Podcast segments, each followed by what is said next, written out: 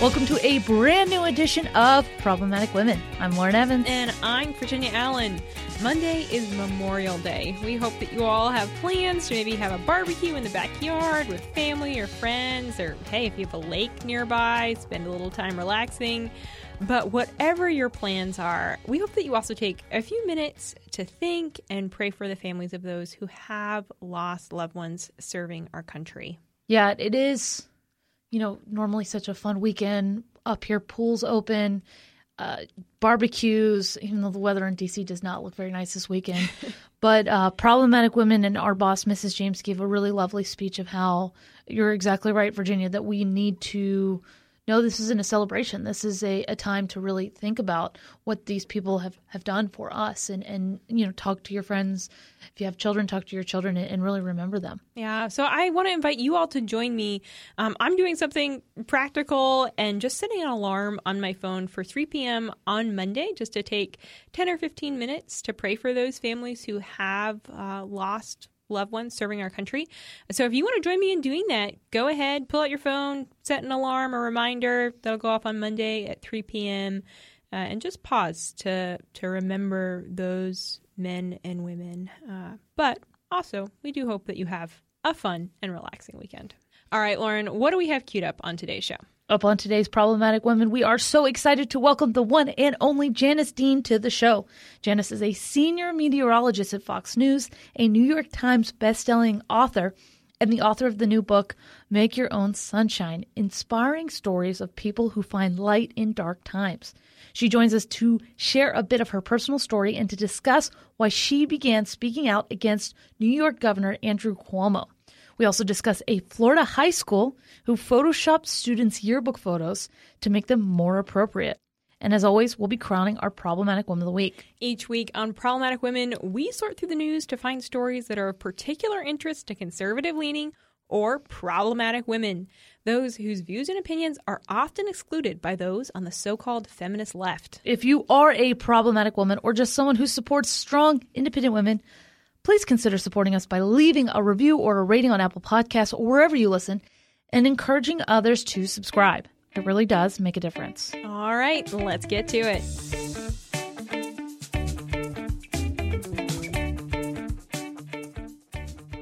I'm so excited for this segment today. We are joined by Fox News senior meteorologist Janice Dean.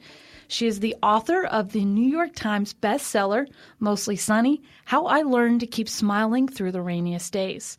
Now has a new book titled Make Your Own Sunshine Inspiring Stories of People Who Find Light in Dark Times. Janice, thanks so much for joining the show. Thank you for having me. So, Virginia and I have been looking forward to this for a long time. During the pandemic, we talked about you on this show. You are one of the boldest voices speaking out about the situation in the New York City nursing homes. You directly address Andrew Cuomo's order that sent the elderly back into those care facilities. Thousands of elderly New Yorkers, including, unfortunately, your own in laws, lost their lives to COVID last year because they were infected inside these nursing homes. And through all of this, I mean, now a lot of people are pushing back against Cuomo, but you really were the first and at times the only voices. Where did you get the strength to take an unpopular position, and why was it important to really speak out? Because it affected my family, and I wasn't seeing the coverage that I expected uh, on many of the news outlets. There were some that were covering his March 25th order that put COVID positive patients into nursing homes but not enough, in my opinion. And the governor was going around celebrating himself and and on CNN with his brother, uh, joking around while thousands of people were dying, body bags literally piling up outside of nursing homes and storage facilities, storage trucks. And to see him celebrating himself and talking about what a great job he was doing on CBS Good Morning and ABC and NBC and CNN and MSNBC it was soul crushing because I was doing my own investigating uh, into the nursing home issue, which, by the way, we had no idea was happening. Uh, we lost both of my husband's parents in separate elder care facilities in the spring. And so not only were we were devastated, but we were, you know, dumbfounded as to how this happened, why it happened, what the or- origins were of the March 25th order. And then seeing the report that he was actively covering up the numbers by not counting those that died in the hospital. He was the only governor of any state that, you know, counted deaths like that. So those that died in the hospital, like my mother-in-law who got COVID in their elder care facility, but unfortunately died in the hospital, those numbers weren't counted. And by not counting them, he was giving out false information. So at the very beginning, um, I didn't want to come out and tell our story. I am the meteorologist on Fox News. No one has ever known who I voted for. I'm not a political person at all. Um, but I felt it was important to tell our story because nobody else was.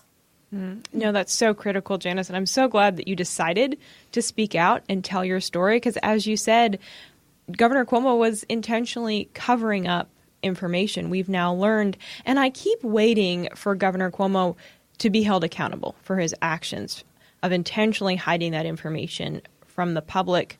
But I haven't really seen that yet. Janice, is is Governor Cuomo going to be held accountable? It's a good question. And every time I get, you know, a glimmer of hope, a ray of sunshine, like the Attorney General report that came out in January from Letitia James, who is a Democrat who was appointed basically uh, because of Andrew Cuomo.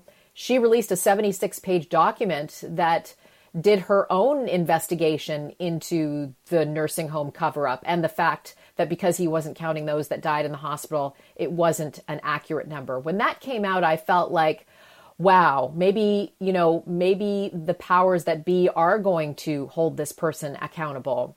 But since then, uh, you know, it still feels like an upward climb. He continues to be the governor of this state and go on television and pretend like nothing has happened. You know, not only has there been the nursing home tragedy and cover up, but there are many women that have come forward uh, because of his terrible treatment. Uh, so another you know, uh, another part of this story is the Me Too movement against this governor. But he continues to open up New York City. It, we jokingly say that every time a piece of bad news comes out about Governor Cuomo, he decides to open up New York a little bit more. Um, so I hope so. There are three separate investigations into the nursing home tragedy. There's a federal investigation, there's an FBI investigation, and there's the DOJ investigation that started under President Trump that I hope uh, our current president is still uh, continuing to look at.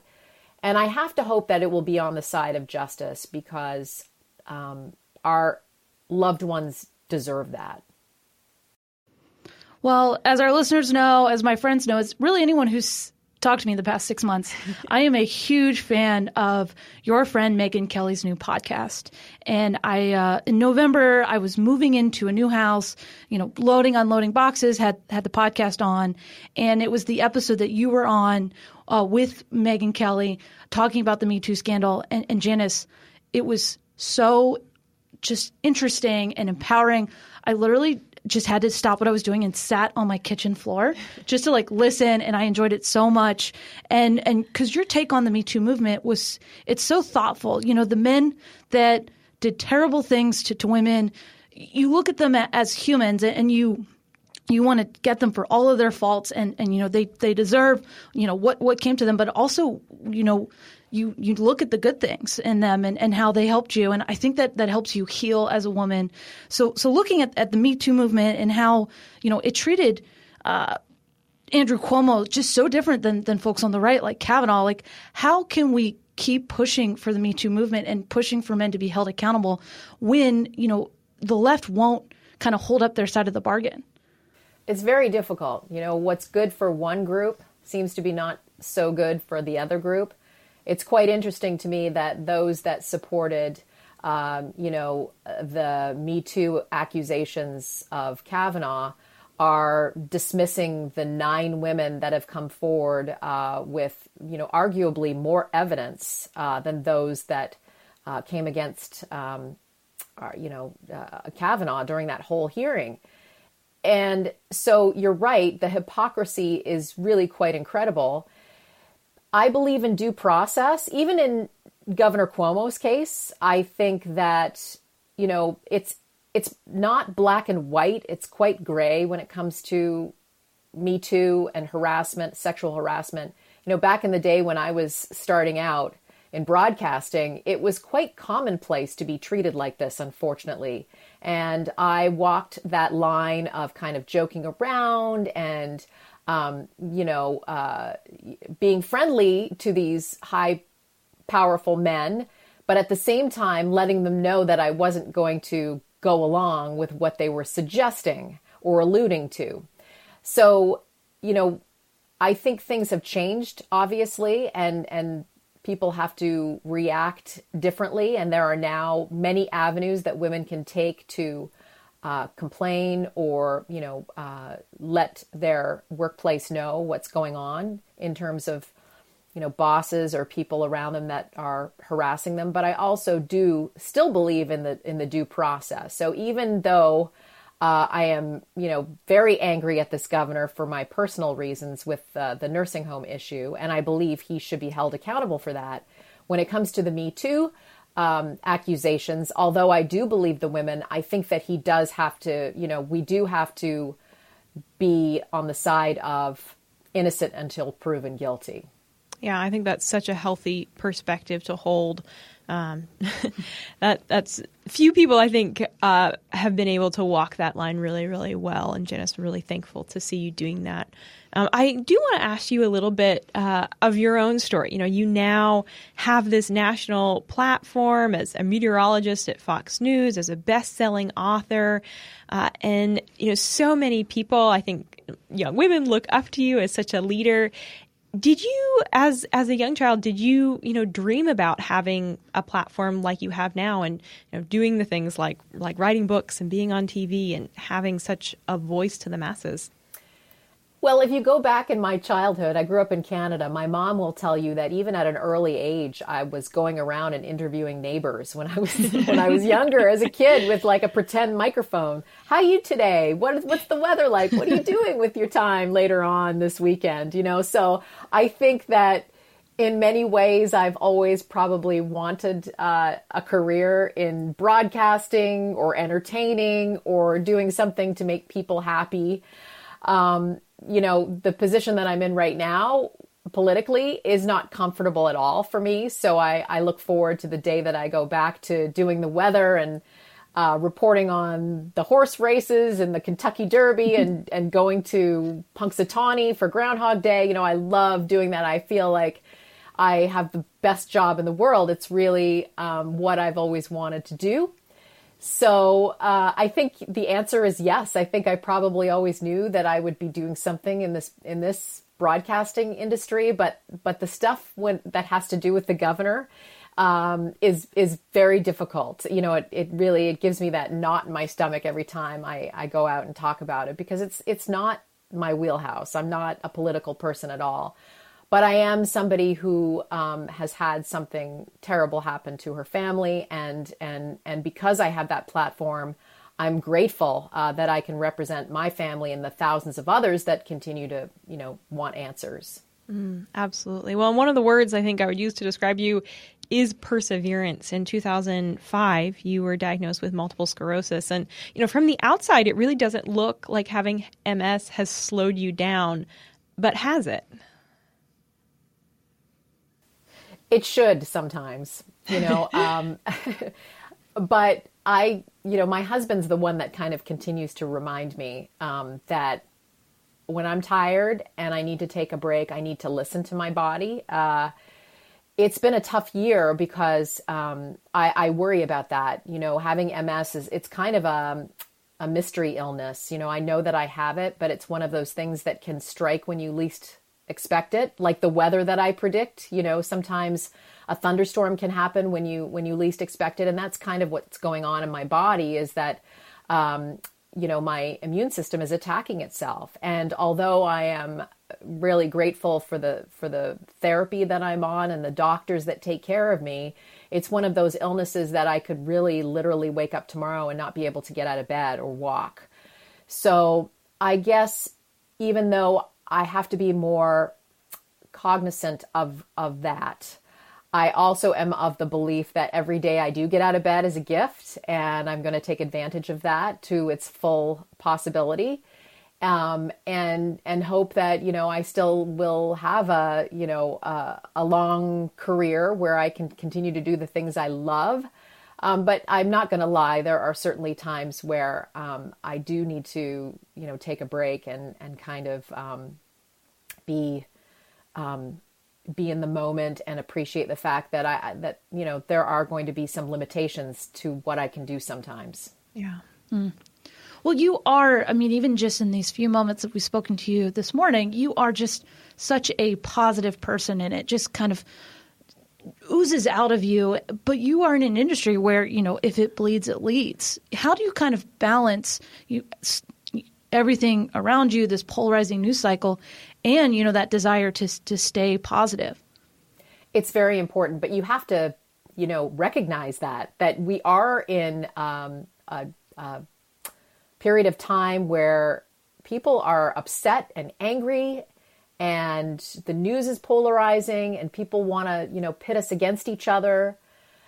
This has been a, a, terrible year of loss and you know people kind of coming out of it now. And i think that hopefully going forward we realize that we're all on this earth for a purpose. We're all connected. And you know the thing that I try to remember is there is goodness around us. We just truly have to look for it. And even during the dark time that I had this past year with my family, it was these people, some of them strangers, you know, that would send messages or um, write uh, little notes. We were sent prayer cards from all over the country. There were churches that said that they were going to honor my husband's parents in their in their services. Um, there was the local firefighter neighbor that dropped food off on our doorstep while we were going through such a difficult time. Those are the moments that I think I I really um, hold dear and try to remember the most, even though we're going such a difficult going through a difficult time. Is more often than not, people want to help, and you know, the book that I wrote, Make Your Own Sunshine, is truly about that. These wonderful people going through some sort of challenge in their life and coming out on the other side realizing that they want to be better human beings. And I think if we can appreciate that coming out of such a difficult time, how can we be better? How can we help others? Um, because, you know, kindness can change the world. Mm. Oh, that's so good. Kindness can change the world. We could end the podcast right there just on that. but Gina, it's truly like one of the things I, I definitely admire most about you, and I think that the whole world admire, admires most about you, is uh, just that ability that you have to to say no. I'm gonna I'm gonna look for the good. I'm gonna choose to be positive here. And your book titles so reflect that. Mostly sunny, and then your new book, Make Your Own Sunshine. Where where does your optimism come from? In some ways, I think you have to be born with it. I think I've always been sort of a mostly sunny type gal. The glass is half full. Um, and maybe that comes from a faith in a higher power, maybe that we're all destined to go down the path that we're on. And, you know, knowing that, knowing that kind of brings you this solid ground. You know, I during my life I've done so many amazing incredible things. I look back on the fact that I packed my bags and and got in my Honda Civic and drove to New York City believing in myself and believing in something that I wanted to do. Um, and so I think my whole life has been like that and even the the stumbling blocks or the tragedies that we go through, you know, coming out of the other side of that, you have to realize that, you know, that again what how are we going to make these days better? How are we going to bring something into our lives that you know encourages us every day and helps our families? Um, so it's okay to feel bad and sorry and angry but then you also have to realize that that that's not um, healthy either. You know it's not healthy to live in this downward spiral uh, of of grief and anger um, it's it's important to you know look for the goodness. And you know one of the stories the common threads through the book too is people who open themselves up to kindness and look for that are more likely to see that. Um, and but if we live in this cloud all the time of you know of storminess you're never going to get out of that. Um, so I come out of this situation hopeful, very hopeful, um, that we're going to come out of it a better people, and um, and that these days that we spent in our homes with our families, those are important days. You know, I got to spend more time with my children than I have, you know, since they were born. The fact that I got to see them every day uh, and be with them in the morning and and you know go through some challenges, but also be able to like go on our bikes and go around the neighborhood and feel closer than ever to them. You know, those are the things that I hope to remember most coming out of this year. Yeah. Hmm. No, I, I, love that. I love that so much. Well, today we're having you on to talk about your new book, Make Your Own Sunshine Inspiring Stories of People Who Find Light in Dark Times. So, everyone, right now, you have my permission. Pause it. You can go buy it on Amazon, to make sure to come right back. but why did you decide to write this book? I've been doing good news stories for many years in my career. Uh, at Fox, I do a good news story every day on Fox News Radio. It's called The Dean's List, and it's a minute long story about someone who did something kind for another person or, uh, you know, someone that did something for someone else and it, it went viral on social media so every day I try to, you know, highlight a person or a story that should be put out into the universe. And I always wanted to expand on those stories and kind of dig into some of my favorites, why a person did what they did, what the background and history is behind it, and how it might have um, acted as a, a domino effect to have others kind of do the same thing. So I started writing it before the pandemic and wrote most of it during the pandemic um, conducting the interviews via Zoom and on phone phone calls. And I realized while I was doing them that the person that was going to get the most out of writing this book is me because the these people brought so much light during a time of darkness in in my family. And I'm just so grateful that I was able to to write it and put it out there. And I have to I have to admit it's been a, a little bit of a tough sell. Like I think what you said earlier on today is people want to read the the really nasty stuff, you know, the clickbait. And so it's been hard to sell a book about goodness and kindness. But everyone that does read this book, I will tell you, it's had sort of a quiet movement because they've passed it along or they've told someone else. And I've had wonderful reviews on some of the websites just talking about how even reading one story a day, one chapter a day, really has given people hope. And sometimes it's only one message or one, you know, text from someone that is optimistic that can turn your day around. So that's what I sort of hope for this book to be is it doesn't matter how many books I sell. It matters that people are saying I'm so glad you put it out there. Um, and and you know that it is you know it's all about goodness. There's nothing bad about the book at all you know and and you will cry. There are stories of sadness but again it's sort of coming out on the other side. After a storm the sun always comes out. Um, so so that i'm grateful for. Do you have a favorite story in the book or one that really speaks to you personally it's a hard one because everyone is, you know, my favorite. and I love talking to people who tell me what their favorite story is because every chapter is different. So that to me is just so wonderful. I guess one of the stories that I love the most because I feel sort of a, a kinship with um, the napkin notes dad. Uh, he write he wrote uh, notes to his daughter Emma every every day when she was going to school when she was little, and I do the same with my kids. I write them uh, lunchbox jokes. I still oh. do. So I write a little lunchbox joke that goes into their lunchbox so that every day when they're eating lunch, they can see a little note from me and they can read the joke. And sometimes they're like, oh, mom, that's a terrible joke. uh, but it's not about that. It's about me thinking about them and having me part of their day, even though I can't be with them.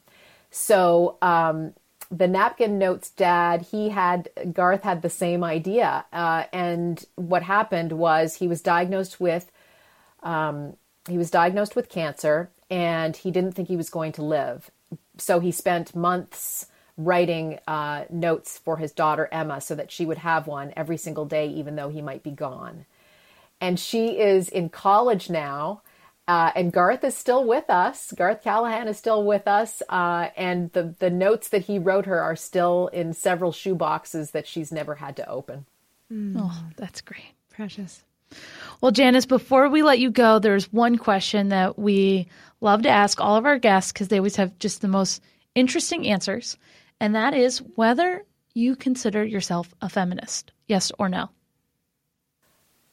It's a big question. Uh, listen, uh, I don't think I am a feminist, but I do believe in supporting women and doing everything that I can in the position that I'm in to make sure that I am taking care of the women around me and making sure that, you know, the days are better ahead of us.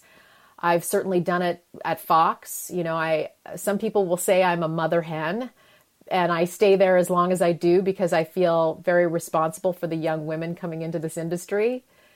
I guess if that makes me a feminist, I am, but I do it out of the love of, you know, my fellow women, uh, not because of a label.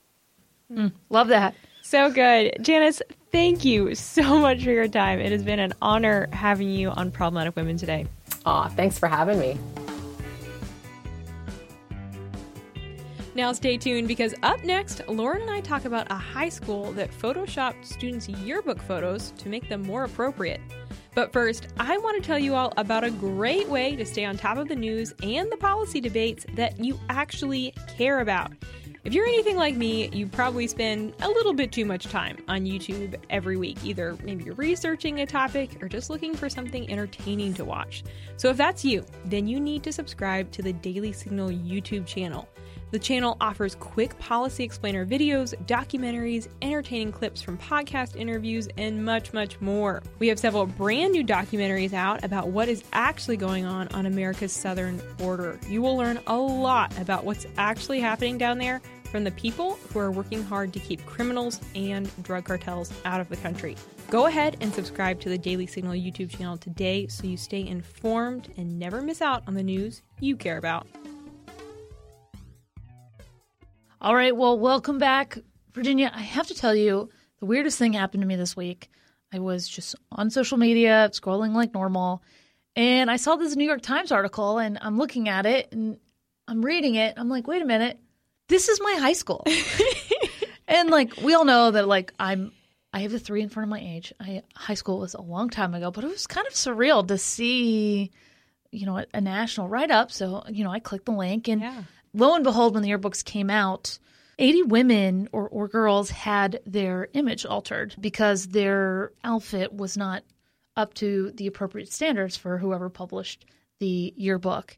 And Virginia you just got me thinking and really flooded memories back of high school, what it's like to be a young girl and trying to figure out wh- what your life is like and what you're going to wear and who you're going to be. And I, honestly, I think about my outfit choices back then, Virginia. I went everywhere from like I was about to go on a boat in like pastels to like gray skinny jeans with like nine miles of eyeliner in my eye. So, uh, you know, like there's just so much going on. And, and while I understand where they're coming from and that, that they want to make sure that women maintain a high image of themselves and women are respected, and, and you know, there is something to we don't want to be sex objects for men. But on the flip side, I mean, this is a time in a young girl's life between 14 and 18 where she's finding out who she is. And it's it's really disturbing to me that they would just without even talking to these women just mm-hmm. photoshop them. And and it's bringing me down a, a, path more and more. And i'm almost surprised myself on how how and i i dare use the word liberal i am on this issue of you know like let these girls without i mean don't let them wear just a bra in school. Like they, there has to be some sort of decency. But i think back when i went to bartram trail uh, it's in Jacksonville. It is very hot, nine months out of the year. And I mean, you really have to wear shorts and a tank top. And uh, the dress code is, is four inches above the knee. And the dress code is that the tank top has to cover the shoulder. We used to do the three finger test. But I mean, women come in all shapes and sizes. Some women have really long legs, and that four inch pants is going to be really hard to find. And other women have you know, the bustier chest, and they, the, you know, it's harder for them to find shirts and stuff that cover. And so the fact that they just willy nilly are, are doing this to women, I mean, that must be a so embarrassing for them, and b we're not having the right conversations. This mm. is this is a time where we should be you know, having a safety net for women and giving them the time and the opportunities to find the edge without falling off. Because I think they're just going to go to college and they're, mm-hmm. you know, yeah, no, Lauren, I think it all does come down to that having the right conversations. We have to be talking about these things. Uh, and, you know, I think uh, women should be encouraged to be modest and to dress in a way that honors themselves. But it does feel a little bit, um, maybe the word is invasive or uh, rude for the school to just sort of decide like okay we're just going to photo like i i would have been embarrassed if i was a high schooler and was like wait you photoshopped my picture because you felt like what i was wearing was inappropriate uh, you know in my view the school could have said okay wait you need to change before we take the photo instead of all right, well, on the back end, we're going to fix all these. And I mean, the school obviously has a right to set a dress code. I went to a high school that had a dress code you know, that worked out well. You had to wear polo shirts and khakis. and it was what it was. So, you know, schools have a right to make those decisions. But if, if you're going to let students have that freedom to pick out what they're going to wear, and then you're going to take photos of them and not say that, you know, what they're wearing is inappropriate, it's, I think, a little strange and rude and maybe degrading to then go in on the back end and, and Photoshop and change those pictures. And I think one interesting point that they brought up in the article is that the men's swim team had pictures of them in speedos. Hmm. So why why is it that men can be practically in their underwear while while women can't? And I understand it's time and place, and I understand men and women are, are built differently and have different thoughts, and, and we really do need to walk with the men in our lives who, who struggle and, and make sure that we are not tempting them too much. But at the same time, men are going to be tempted no matter what. I mean, if mm. if it, if a man likes women, he's going to like women, and uh, the fact that they you know that they they only enforce this one way. Yeah, and you know, I think that opens up such a larger cultural conversation, uh, you know, about things that we consider acceptable or unacceptable based on time period and where we live and how we're raised and backgrounds and beliefs. And you know I think so much uh, so much does come down to all right are are we talking about it? And ultimately like are we always aiming to like am I am I really honoring myself mm-hmm. and what I'm wearing? Because you uh, you're so right. Like people are are always they're always going to stumble. Like no matter what you wear uh, you can be a, a stumbling block for someone else, no matter what. But are you seeking to honor yourself and and to be respectful to other people in what you're wearing? Well, Virginia, great point. I'll let that be the last word, but still, just really weird. Really, and so bizarre that it's your high school. Yeah, like that's yeah, so crazy. Yeah, your high not, school's in the New York Times. I guess it's a big high school, but it's a little town in ja- like it's a suburb of a suburb of Jacksonville. So crazy. Holler Duval. You never know when your alma mater will wind up in the big news.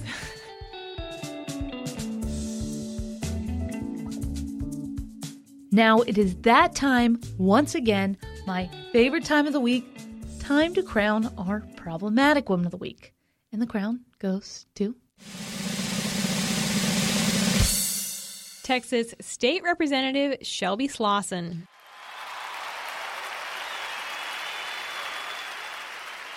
Shelby Slawson, that's such a fun name to it say. It really is. Shelby Slawson. Well, Representative Slawson was the House sponsor of a new Texas law that bans abortion after a heartbeat is detected in a baby. Other states have passed similar laws known as heartbeat bills, but what makes Texas's law so unique is that the state is not the one who has to enforce the law. It is enforced by American citizens. The bill allows anyone to sue a doctor in Texas who performs an abortion after a child's heartbeat is detected. The bill was signed into law by Texas Governor Greg Abbott last week. This piece of legislation was personal to Representative Slawson. As she explained on the Texas House floor, Slawson told the story of her own mother, who was advised to abort her due to medical complications. Let's take a listen to Slawson's remarks to her colleagues a couple weeks ago per KVUE. The complications and those dire prognoses continued. The back and forth travel to the doctor continued. And that heartbeat continued. And then one Tuesday in May, that new mom greeted her newborn, this surprisingly normal baby. Of course, that normal baby was Representative Slawson. Representative Slawson Thank you for standing up for life, and congratulations on being a very deserving problematic woman of the week. Do I dare say Representative Slawson is awesome? Oh dear! Wow. but um, I'm. well, with that very terrible joke, that's going to be it for this week's edition of Problematic Women. Join us next Thursday morning for a brand new edition, and in the meantime, please subscribe and share. Conservatives need your support in the podcast world, and we would greatly appreciate a five star review on Spotify, Apple Podcasts, wherever you do get your podcasts. It really does make a difference. Have a great week, and we'll see you next Thursday. Problematic Women is brought to you by more than half a million members of the Heritage Foundation. It is a product of the Daily Signal, produced by Lauren Evans and Virginia Allen. Special thanks to our editor in chief, Katrina Trinko. We produce Problematic Women in remembrance of our dear friend and former co host, Bree Payton.